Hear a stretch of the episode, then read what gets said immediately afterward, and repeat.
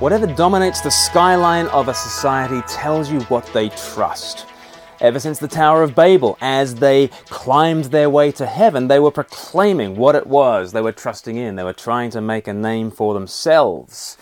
And uh, you might think of religious buildings that have traditionally towered above cities. Think of Saint Paul's Cathedral uh, there in London for so many centuries, proclaiming to people uh, what it was that the culture was trusting in.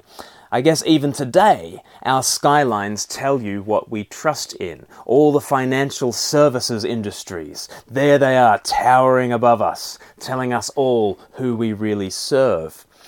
Well, if there was one building in the Bible that people trusted in, it was this towering edifice called the temple. Of course, uh, there was good reason for people trusting in the temple in, in some senses. Uh, back in the Old Testament, Moses was told that the tabernacle would be a blueprint of heaven and earth, and so he built it according to the pattern that was shown him on the mountain. He made this scale model of heaven and earth and how you get from earth to heaven. That tabernacle, that portable tent, was then rebuilt by Solomon as uh, as the temple. And the presence of God, the glory of the Lord, filled that uh, that that temple. In uh, the sixth century B C, that temple was sacked by the Babylonians, and the people were carried off into exile. Seventy years later, they came back and, and rebuilt the temple. Uh, that then was sacked by the Greeks, and then uh, Herod's temple is is this sort of third temple that is there as Jesus is uh, is standing in Mark chapter thirteen. And this is the temple that everybody is overawed by. Uh, Mark chapter thirteen verse one, as Jesus was leaving the temple, one of his disciples said to him, "Teacher, look, what massive stones, what magnificent buildings." This would have been the greatest building that most Jews would ever see. And you can understand them being overawed. Have you ever been overawed by a building? Well, the Jews were overawed by the temple. Jesus wasn't. Verse two, "Do you see all these great buildings?" Jesus replied, "Not one stone here will be left on another. Every one will be thrown down."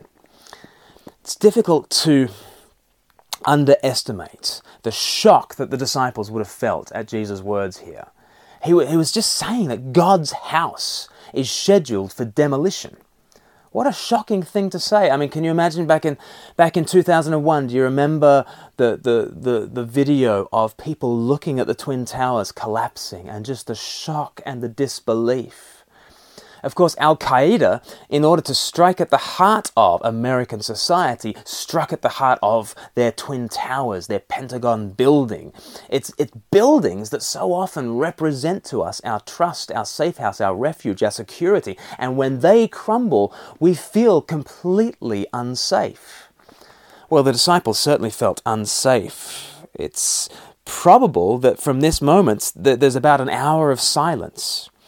Uh, until verse three happens. Basically, they, they leave the temple courts, they cross the Kidron Valley, they climb the Mount of Olives, and, and then they sit looking back on the temple. And nobody's spoken for an hour until Jesus speaks again. And, and essentially, Jesus tells them in Mark chapter thirteen, the temple coming down is just a portent of the whole world coming down.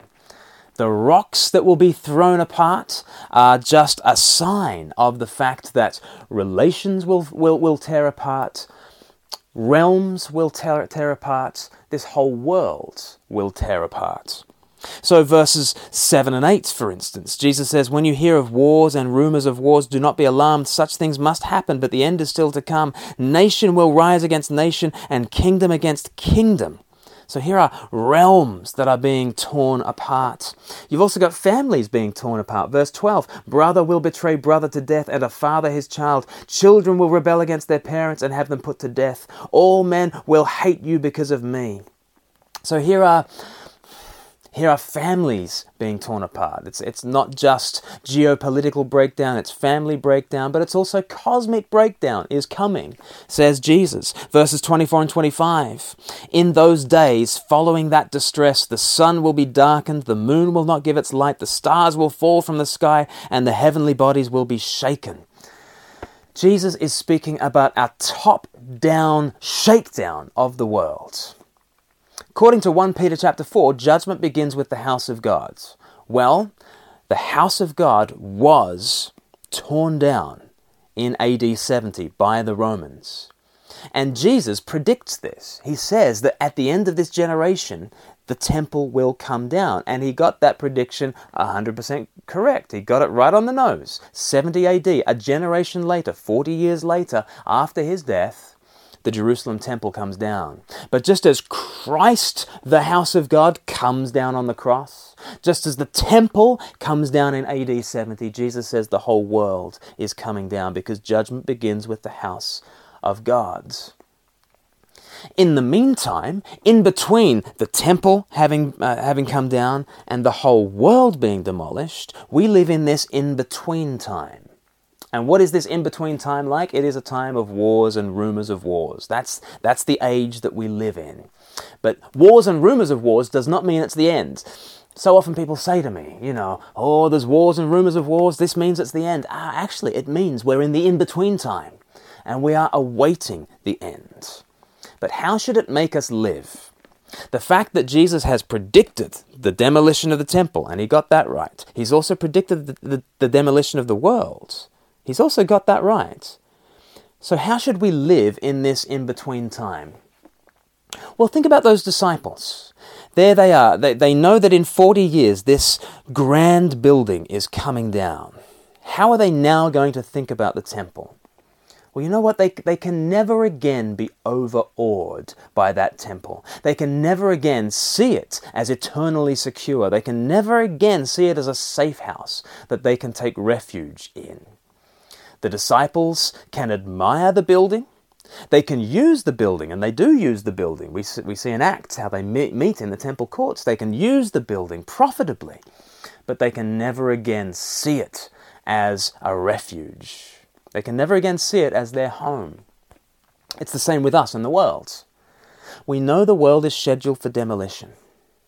Just as Jesus was torn down on the cross and rose up again, so this world will go through a death and resurrection. Knowing this, we can never again be overawed by this world. We can never again think of this world in this passing age as our eternal refuge, as our safe house. When we hear of wars and rumors of wars, we know what age we are in. We are in the in-between times.